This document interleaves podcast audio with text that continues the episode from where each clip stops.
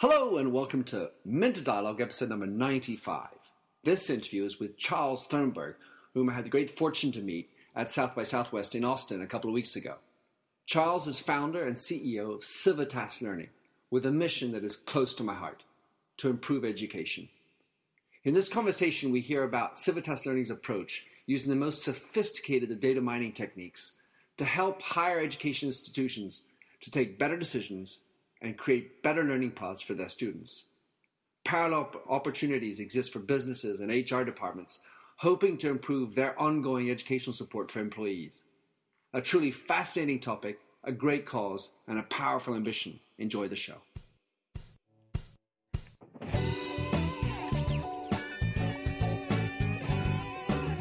Welcome to the Minter Dialogue Internet Show, where we discuss brand marketing with a focus on all things digital. I am Minter Dial, author of TheMyndset.com. That's T H E M Y N D S E T, where branding gets personal. You'll find the show notes on the blog for the upcoming interview. Let's cut to quick. Enjoy the show. Hello and welcome to the Minter Dialogue. Today I have from Austin, Texas, yes, the home of South by Southwest, someone who I met my last trip. Uh, thanks to Nathan, a good friend. And so, Charles, tell us who you are, what you do, and what is your mindset? Sure. Thanks so much for having me on, Minter. Uh, Charles Thornburgh. I am a uh, serial education entrepreneur. Uh, my latest venture is a company called Civitas Learning that is using predictive analytics to help colleges and universities improve their graduation rates. Um, and uh, my my minds my current mindset is uh, utterly committed to doing something that seems nearly impossible. I love it. Right. Well, so let's just go through a little bit back in your history because you you have this. You're an entrepreneur dedicated to learning, and you worked in uh, in learning to startups, and you spent a bunch of time at Kaplan. Tell Kaplan. Uh, so what I understand about Kaplan is that they, is from my knowledge, of course, is they are SAT helpers. Tell us right. about your time at Kaplan and, and how much that was you know important for you in, in understanding the learning environment. Yeah, well, I'll start with a little precursor to uh, to my days at Kaplan. I I accidentally fell in love with teaching as an undergraduate at Stanford. I was working my way through school nights and weekends, uh, working for a regional competitor of Kaplan, so another uh, SAT prep company helping high school kids get ready for college entrance exams. Uh, and uh, truly, utterly unintentionally found that that I was passionately in love with the experience of, of teaching, kind of flipping the light switch on for kids around an idea. Uh, when I was ready to graduate from college, I was uh, planning to go the more standard and mercenary path of investment banking or management consulting or something similar. Uh, and uh, one of the two guys that owned the business that I'd been working for at that point for four years took me out to lunch and, and said, you know, we'd love to uh, move on and do something else with our lives, and we think you could do great things with the business, so we'd like to sell it to you. Um, my result, my response, of course, was, you realize I have no money at all, nothing but a huge mountain of debt acquired over the course of four years of getting an education. Uh, they sold me the business for for debt. Um, which uh, which was just a little bit more red ink and didn't feel like it hurt that much at that stage. Uh, and so I uh, I bought a competitor of Kaplan. Actually, was how I got started in the SAT preparation uh, business. But I found pretty quickly I was frustrated with the business model um, on two scores really. First of all. We had very high prices and incredibly low margins, and that was largely a result of teaching kids sort of 20 at a time uh, and paying snot-nosed college kids like me an awful lot of money to teach those kids. Uh, and, and, those two dynamics for a business model seemed problematic. So it was actually my, my first foray into, into the technology end of education was to try to fix the problems with that uh, initial business. Thought technology would give me an opportunity to solve uh, not just the, the flaws in the business model, but also kind of the bigger uh, social problem that I had with the business, which is it didn't get me that excited to get up out of bed every day to make sure anyone with $800 had a better SAT score than anyone without $800.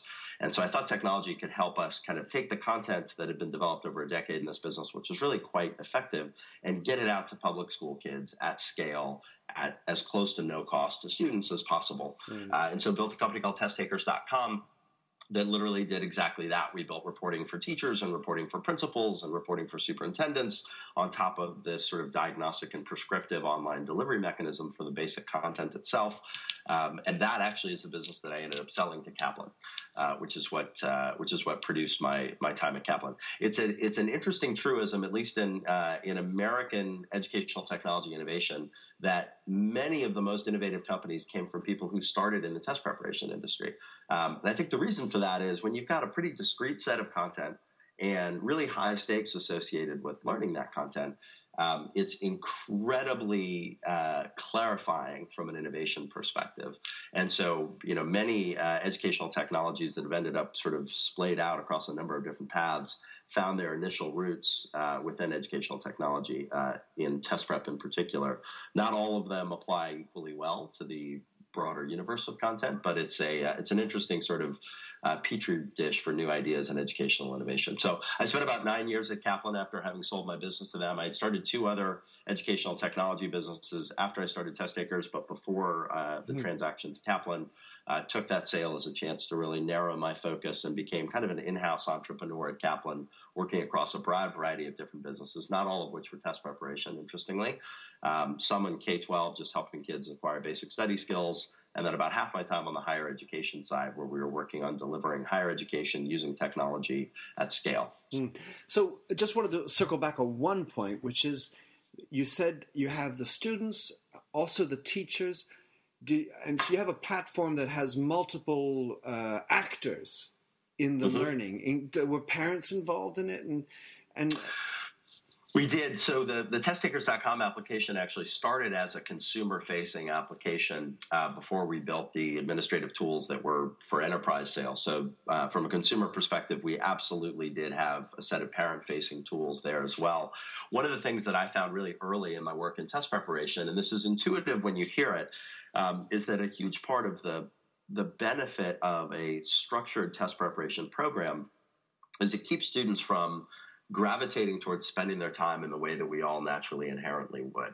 Um, human beings are wired to enjoy doing things that we're good at. And when you have a limited amount of time to prepare for an exam, think about it in its simplest form. There's a math section and a verbal section. We all are likely predisposed to one of those or the other, which means we probably ought to be spending some time on whichever one we're not predisposed on. That's where mm-hmm. there's the, the most room to run. Uh, but our natural inclination is exactly the opposite.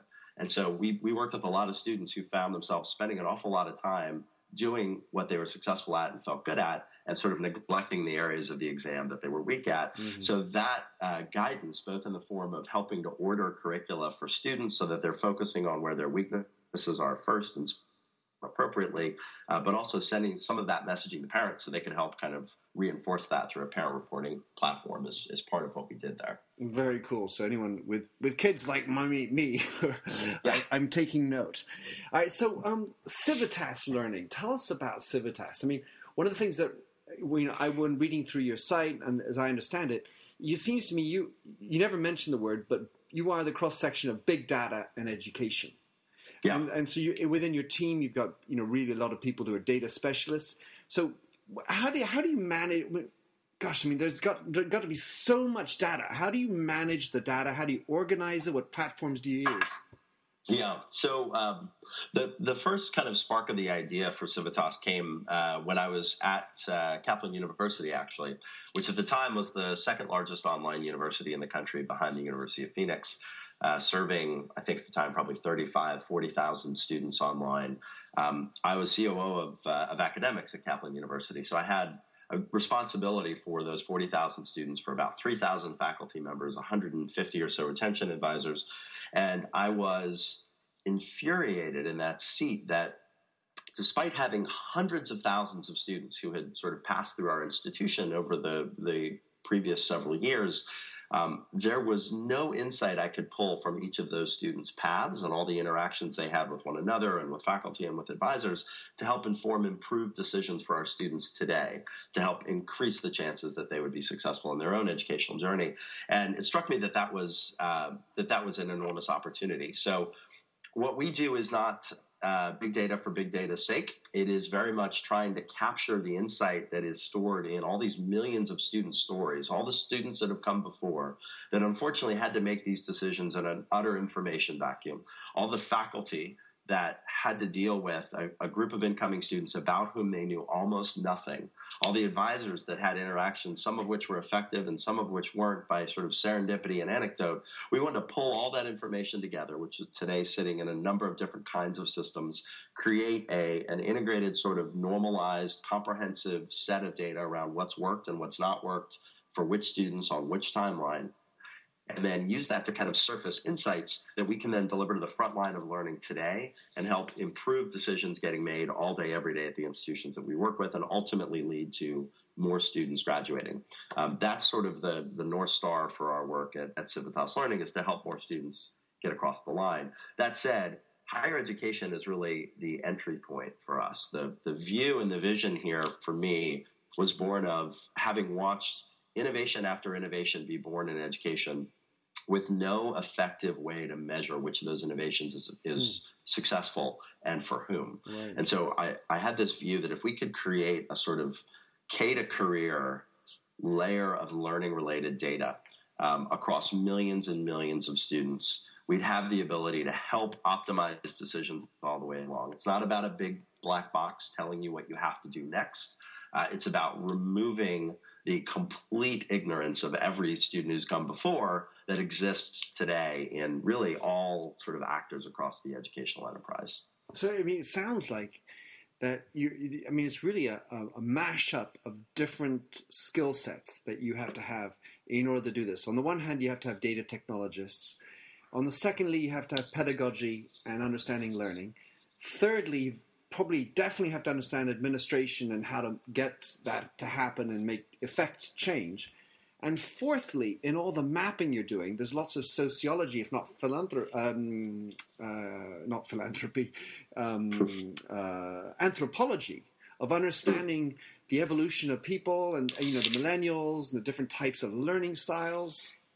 Yeah, it is. Uh, I, I mentioned uh, earlier that my mindset is uh, fully committed to doing something that seems almost impossible, um, and you're starting to see what I'm talking about. Yeah. That that is the intersection of all of that is incredibly difficult, and um, in fact, it sort of requires a group of people that are not just passionate and uh, and committed to to this domain, but that actually have an awful lot of time in in this domain. That's one of the one of the things that actually inspired me to jump out and start this business is seeing um, a lot of really well-meaning, sort of wide-eyed, what I now say with my gray hair, are kids um, coming out of college trying to disrupt education because they've been a consumer of education for many years. And as far as they're concerned, that qualifies them to figure out what's next.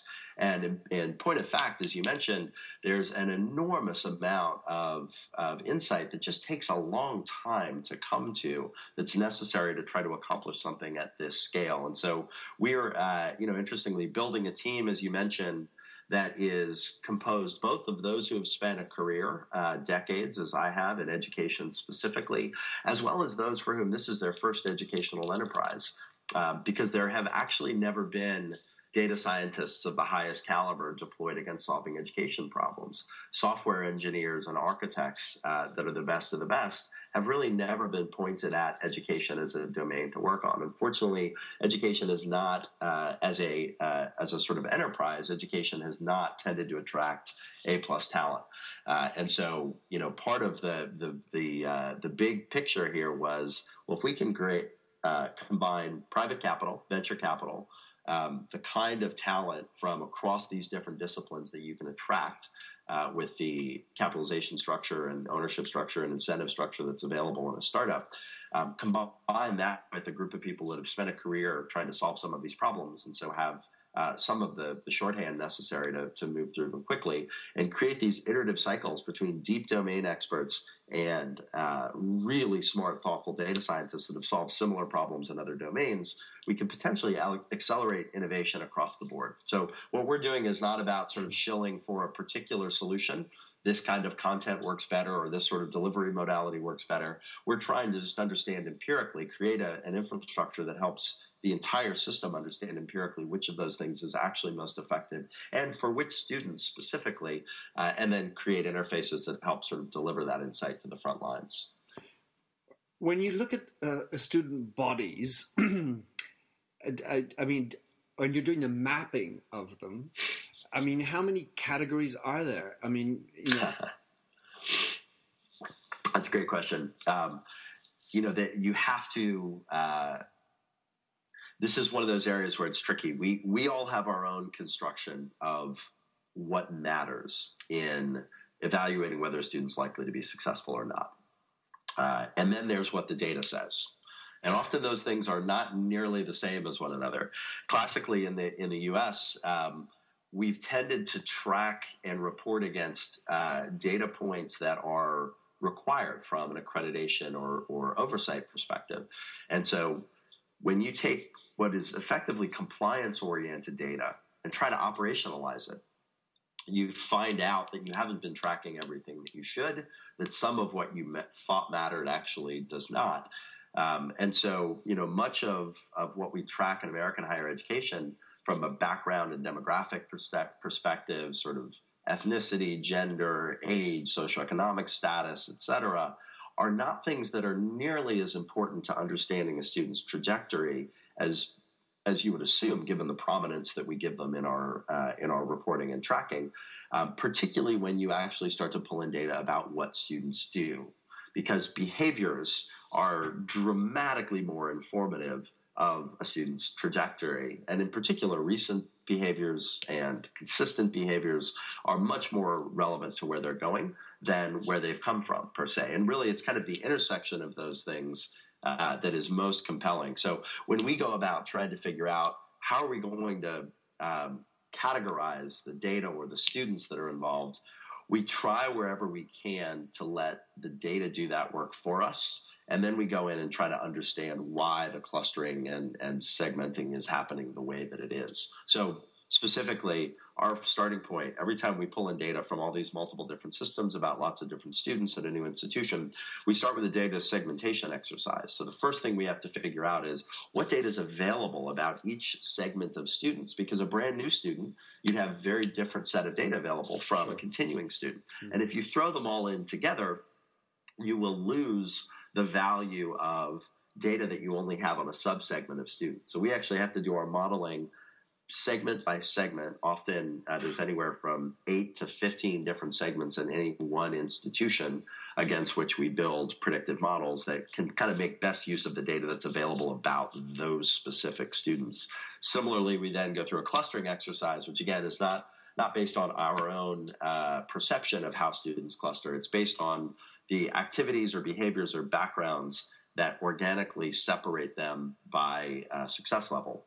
So that's sort of the second step beyond the data segmentation is the clustering. And we end up in, in most cases building between 25 and 40 different predictive models for each institution so that we are being as specific and relevant to each of those types of students as shown in the data itself uh, as we possibly can. And the reason we're doing all of that is very much doing this the hard way. Um, and the reason you do it the hard way is because to do it the easy way is, in some cases, I think worse than not doing it at all. Mm. Um, if you don't have that level of sophistication, you'll end up with a very blunt understanding of what correlated drivers are to student success. You'll never be able to get to causality. You'll never be able to get to a sufficient level of personalization uh, to help really improve decisions.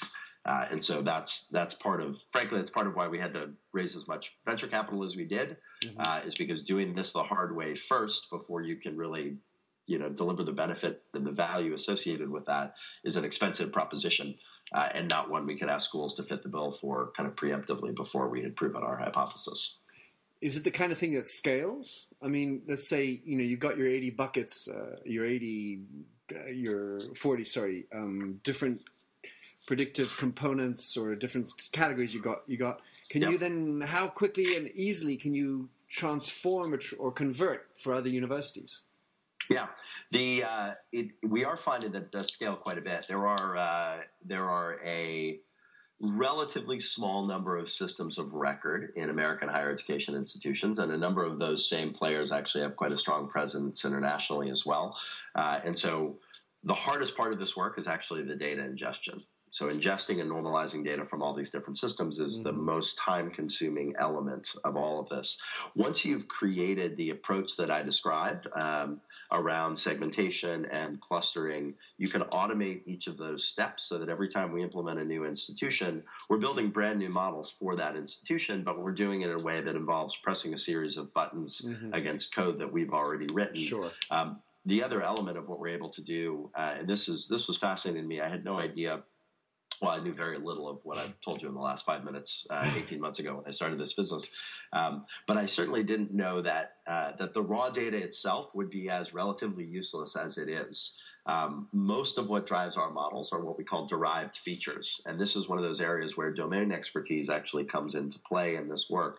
So a raw data input would be, for example, uh, the grades that you've earned over your first two years in college, right? And even the, uh, a calculation on that, your GPA, your cumulative GPA, that's something most institutions would track about a student. Um, what we do with that is we create a number of derived features on top of that. So literally one of which is a, is a what we call a GPA vector, consumes all the grades you've ever gotten when you got all of them weights them for recency and consistency and trajectory and creates a single value between zero and one that's actually dramatically more predictive than any of those raw data inputs would have been.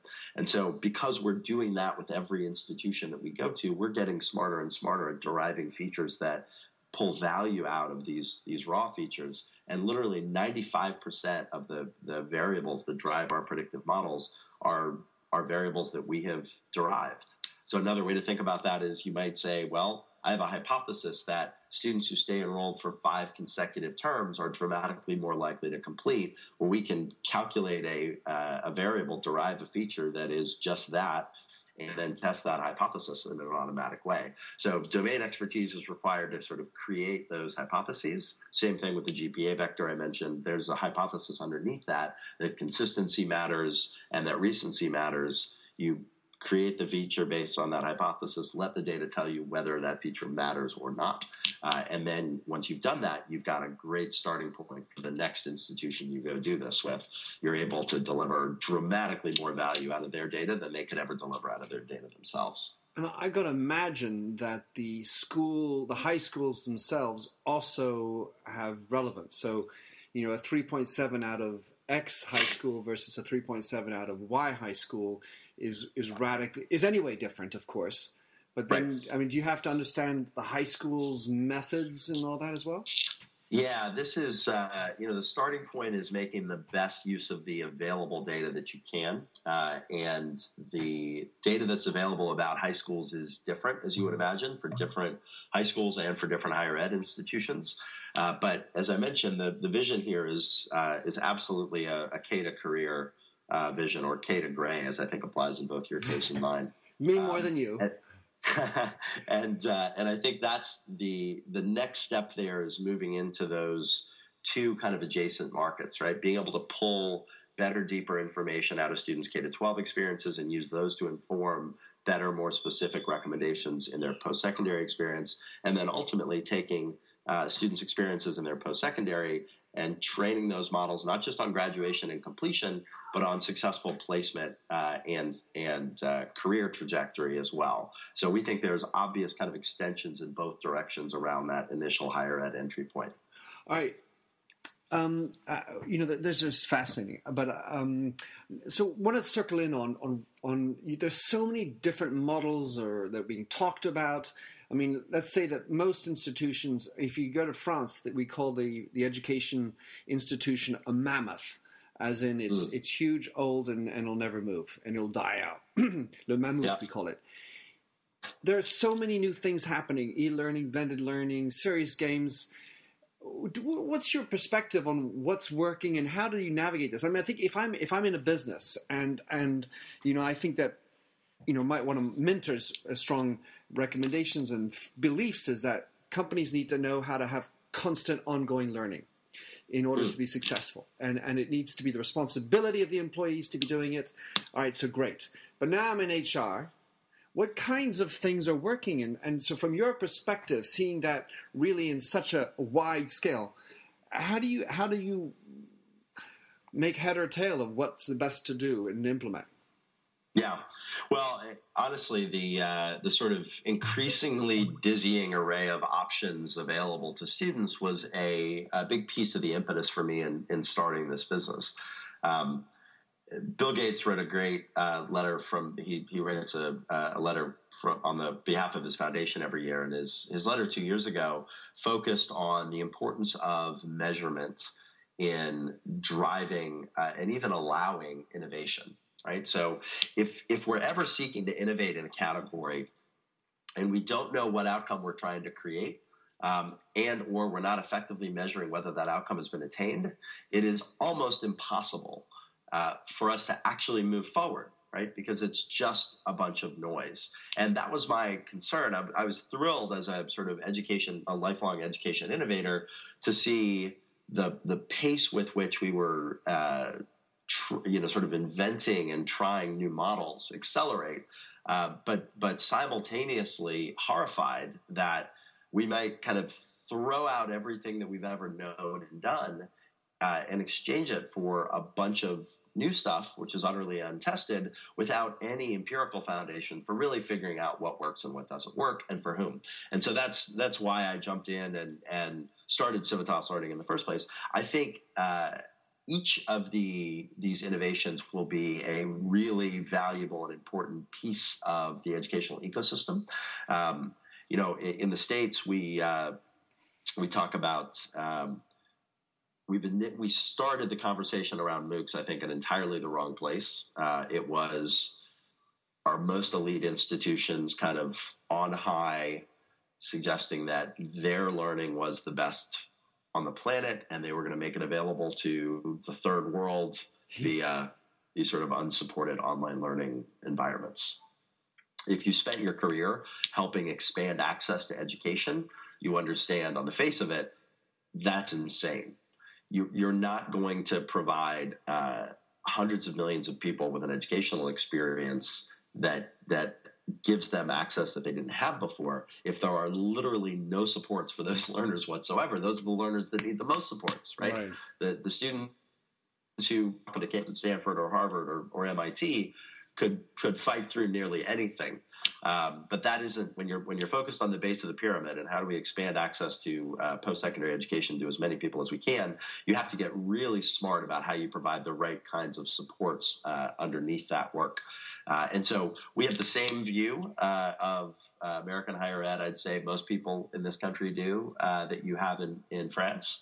Um, it's actually been a, a, benefit for me in, in uh, from a competitive perspective because most venture capitalists would not write checks against a business that had to convince higher ed institutions to change their behavior. Hmm. There are two things they thought they knew about higher education is they don't have any money, and two is they can't make a decision to save their lives. um, we've proven that neither of those things is actually true. When the uh, when the problem domain you're working on is sort of urgent enough, um, they they will find funds and they can make decisions quickly as long as you're sort of well aligned with the change that they're trying to make happen from a from a mission and vision perspective. And I think the institutions are seeing the same thing that you described. So you've got competency based learning, you've got online learning, blended learning, you've got MOOCs, you've got Khan Academy, you've got all of these different attempts to, to sort of move the needle. And institutions, in many cases, I think are just as bewildered as parents are and as students are about what the right choice is for them. And of course, there is no right answer. That's mm-hmm. we're all trying to find a headline. What is the, you know, what is higher education 2.0 going to look like? It's going to look like a little bit of all of these different things.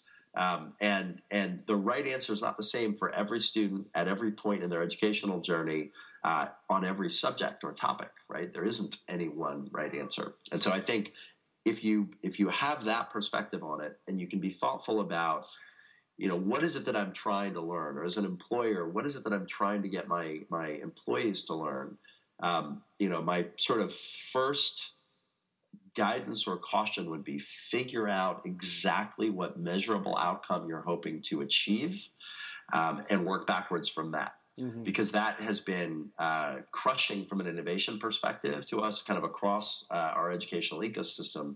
The lack of that infrastructure uh, and that focus on on where we're really trying to get to uh, and how we're going to measure whether we've been successful or not uh, I think it can be really blurring in uh, in mm-hmm. in our best attempts to innovate.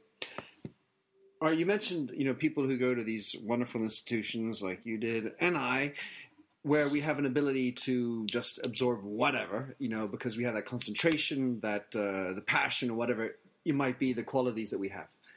It sounds like there's a, there are other there's other types uh, you know of learning you're saying about. But the one thing I usually like to think about is the accountability of the learner for his or her learning. Yeah. And so while the super ambitious, you know, hyper, you know, high graded and all those, maybe it has it somewhere in their DNA. Uh, how do you play with accountability? And you know, because that's got to be. I mean, if if the learner doesn't want to learn, then bah, you got nowhere. Mm-hmm. So how much does accountability play into that? Well, I, so you know, I've uh, I've affectionately re- referred to the the work that uh, my alma mater and yours do as turning gold into gold, um, which good for them. Uh, and and God knows I had a wonderful uh, undergraduate experience. I wouldn't trade it for anything. Um, but but reality is they they're identifying those that are not only able to do the work but relatively unstoppable in their pursuit of success on the incoming uh, at the moment of admission, right? That's the moment at which they actually are able to say, okay, anyone who would be really difficult to deal with is not ever going to show up here. Yeah. So the, the job is fundamentally a, a different job at that stage. Um, I've actually spent my entire career much more focused on, you know, what I'd call sort of base of the pyramid challenges, which from a from a volume and scale perspective, um, we all know that most of the volume in a pyramid is is uh, towards the base.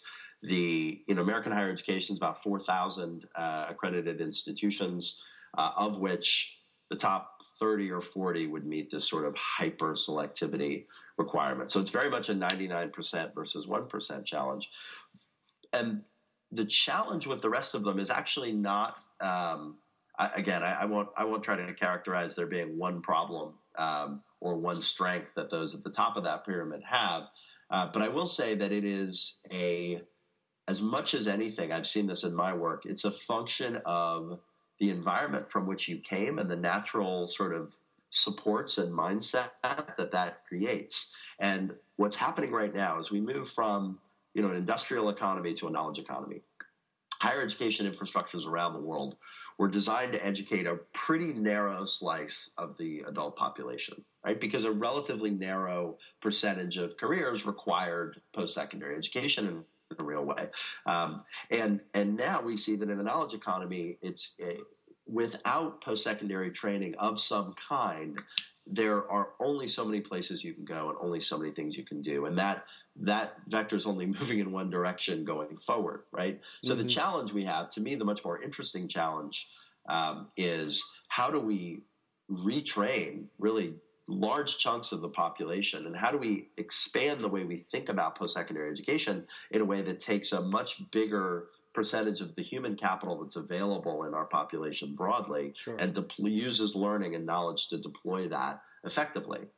So, you know, we talk here in the States about um, six one kids and one one kids in higher education. And six one kid is what I was, maybe what you were as well, uh, which is a kid with six adults focused on their educational success, two parents and four grandparents. Uh, all of whom have spent their whole lives talking about college, many times talking about their own experiences in college, the the amount of sort of guardrails and safety net that's available. I was 18 years old, so it was time to go to college. I'm 22, so it's time to be done and move on into the world of work. That is not the situation for this next generation of what we now call sort of non-traditional uh, higher education students. Here in the States, uh, 15, 20 years ago, 75% of, of those in higher education fit what we call a traditional model, which means they were 18 to 22 years old, they were on a residential campus, their parents were responsible primarily for their finances. That was 75% of the higher ed population. Today, it's 25% of the higher ed population. 75% are what we used to call non traditional students. They have a career, they're commuting to a campus, they may have a family already, they may be on their second chance, their second time around. And many of them are those 1 1 students, which means they maybe have a single parent who's focused on their education, kind of keeping them on track and moving. That single parent may not have gone through higher education themselves. So everything that we all take for granted, I know you recently uh, got to enjoy a, uh, a college tour um, so far beyond the, the, the scope of imagination for for these kids, and so they walk in often with a mindset that I'm not really even sure college is for me.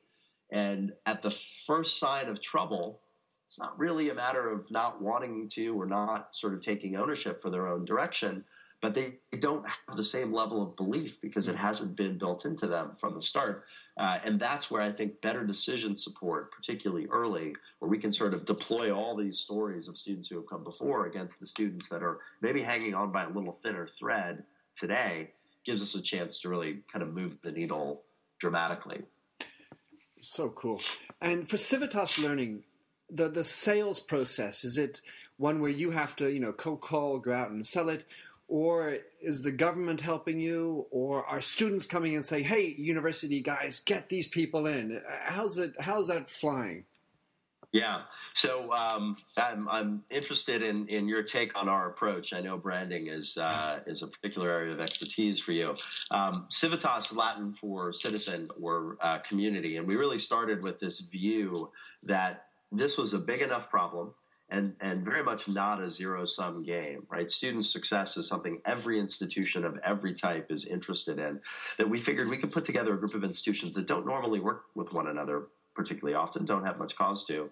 Um, but the severity of this problem and the opportunity to solve it with kind of data scale and insight was big enough that they would all move through this work together.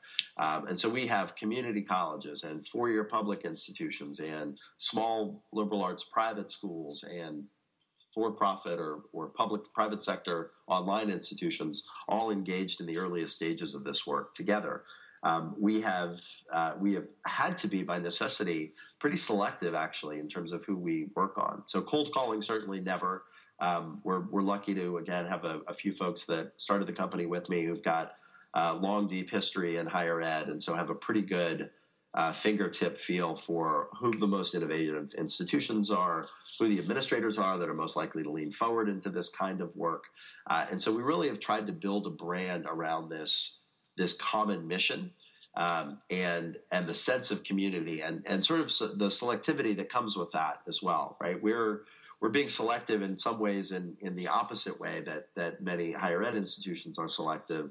Um, we're trying to work with the institutions that have the right combination of a big lift to make, a challenge of how do I drive great student success and, and academic results while maintaining a commitment to my access oriented mission, not doing so by just creaming the, the top off, but mm-hmm. just becoming better as an educational institution. How do we find institutions where that intersection is real and they live it every day and sort of bring them along with us into this work?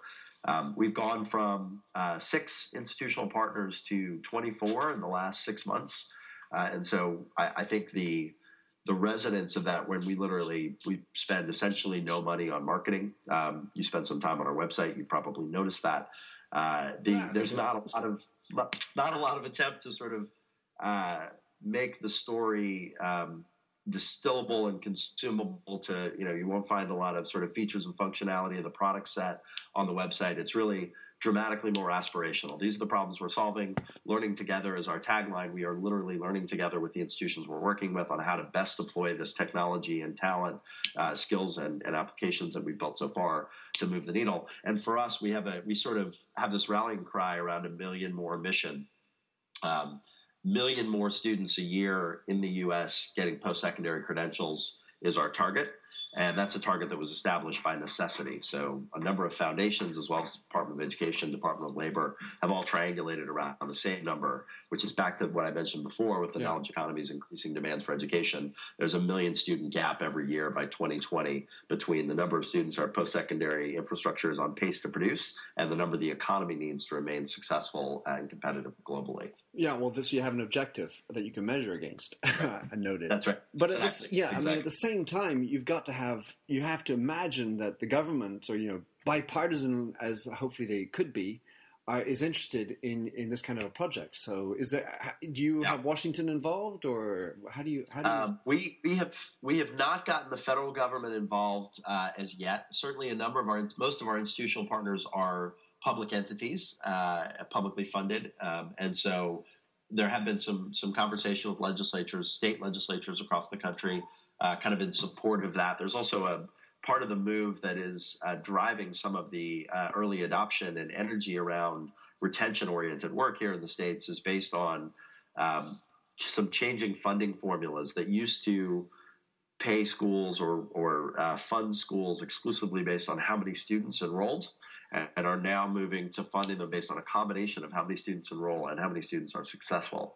And so that has kind of increased the, uh, the pressure and the urgency around uh, academic outcomes. That's not something we are driving. That's something that's just happening organically across the country as, frankly, politicians and legislators are anxious to see some more uh, some more return for that investment. Uh, they're they're looking to see institutional outcomes across the higher ed infrastructure get better, uh, and so they're they're starting to put some teeth around that. Back to the, the issue of measurement.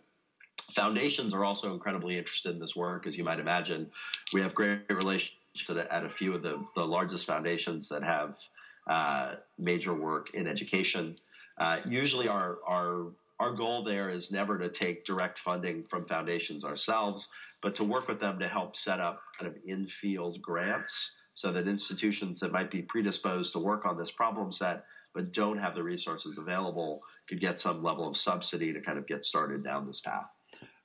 You know, just listening to you, it just strikes me also when I think about United States, generally speaking, I think of them as extremely innovative in terms of educational styles, techniques, and, and, uh, and tools.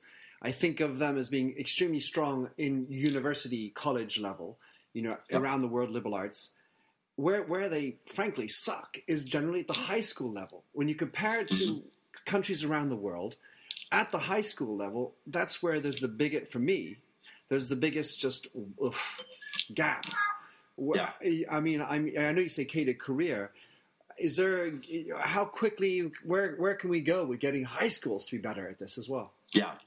Well, I think uh, you know, having spent, as I mentioned, uh, about half my career on the on the K to 12 side, uh, one of the things that occurred to me, you know, back to this concept of working backwards from the goal, um, was that the where we really fall down, at least in the U.S. system, is in these transition points between uh, different institutions. And so the disconnect that happens between high school and college in the U.S. is shocking, even in in regions where the number of students that go from one institution to another is enormous. The percentage that come directly from one K-12 system to a community college or a four-year is incredible, and yet the amount of information that gets shared between them is really minimal.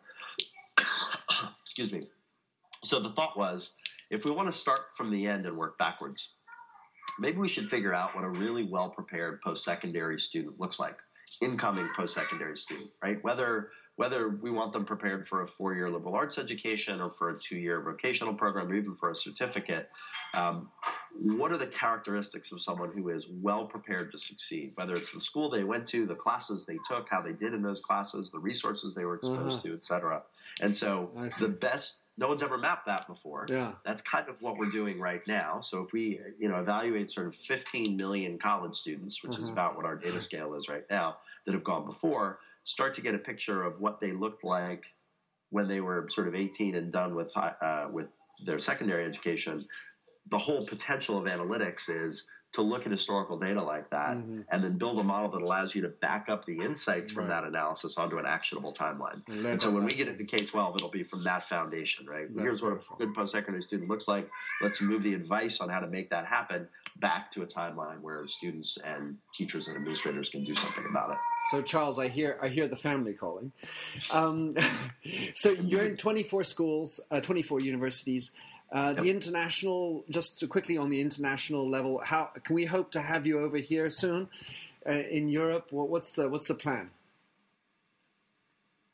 in international? Yeah, of, uh, yeah, we've got a we've got a fair amount of inbound interest uh, from uh, both uh, Europe, from South America, um, even from South Africa and Australia we we haven't made that step yet, but I suspect it's not uh, it's not too far away.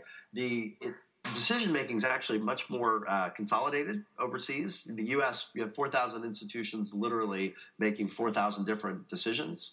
Um, that's not the way higher education works in, in much of the rest of the world. So, um, I, you know, I think our intention has been, and I should mention, by the way, the 24 institutions we have right now are not just individual institutions. Some of them are actually statewide uh, networks of schools. So we have about 260 campuses that are uh, that are in our network right now, and the institutions we're working with here in the states currently serve a million active students.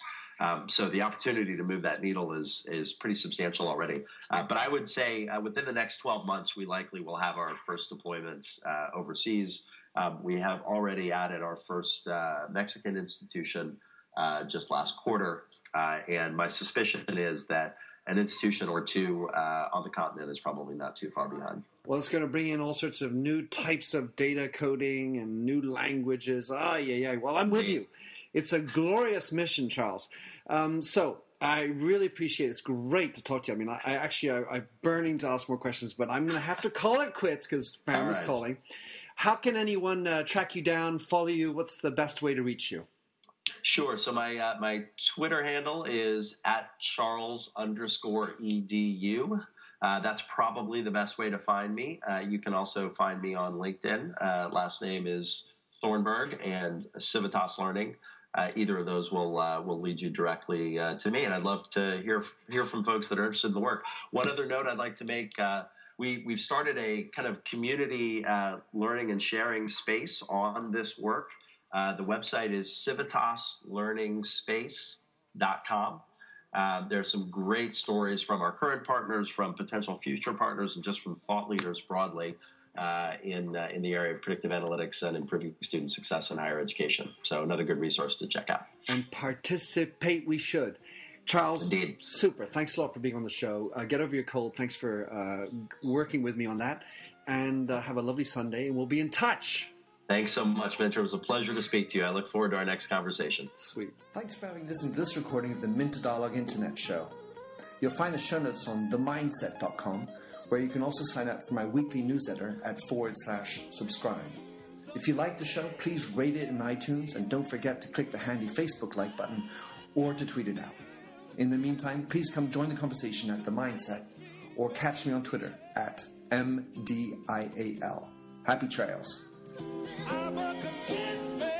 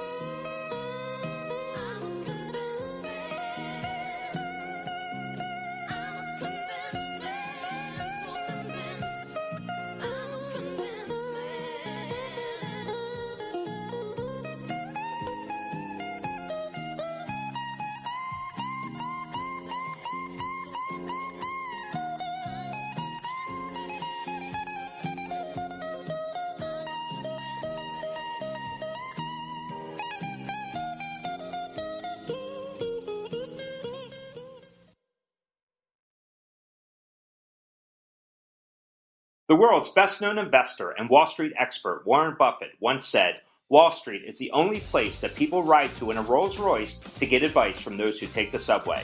Mr. Buffett's quote is remarkably accurate, but how many people would rather receive advice from him than someone simply guessing?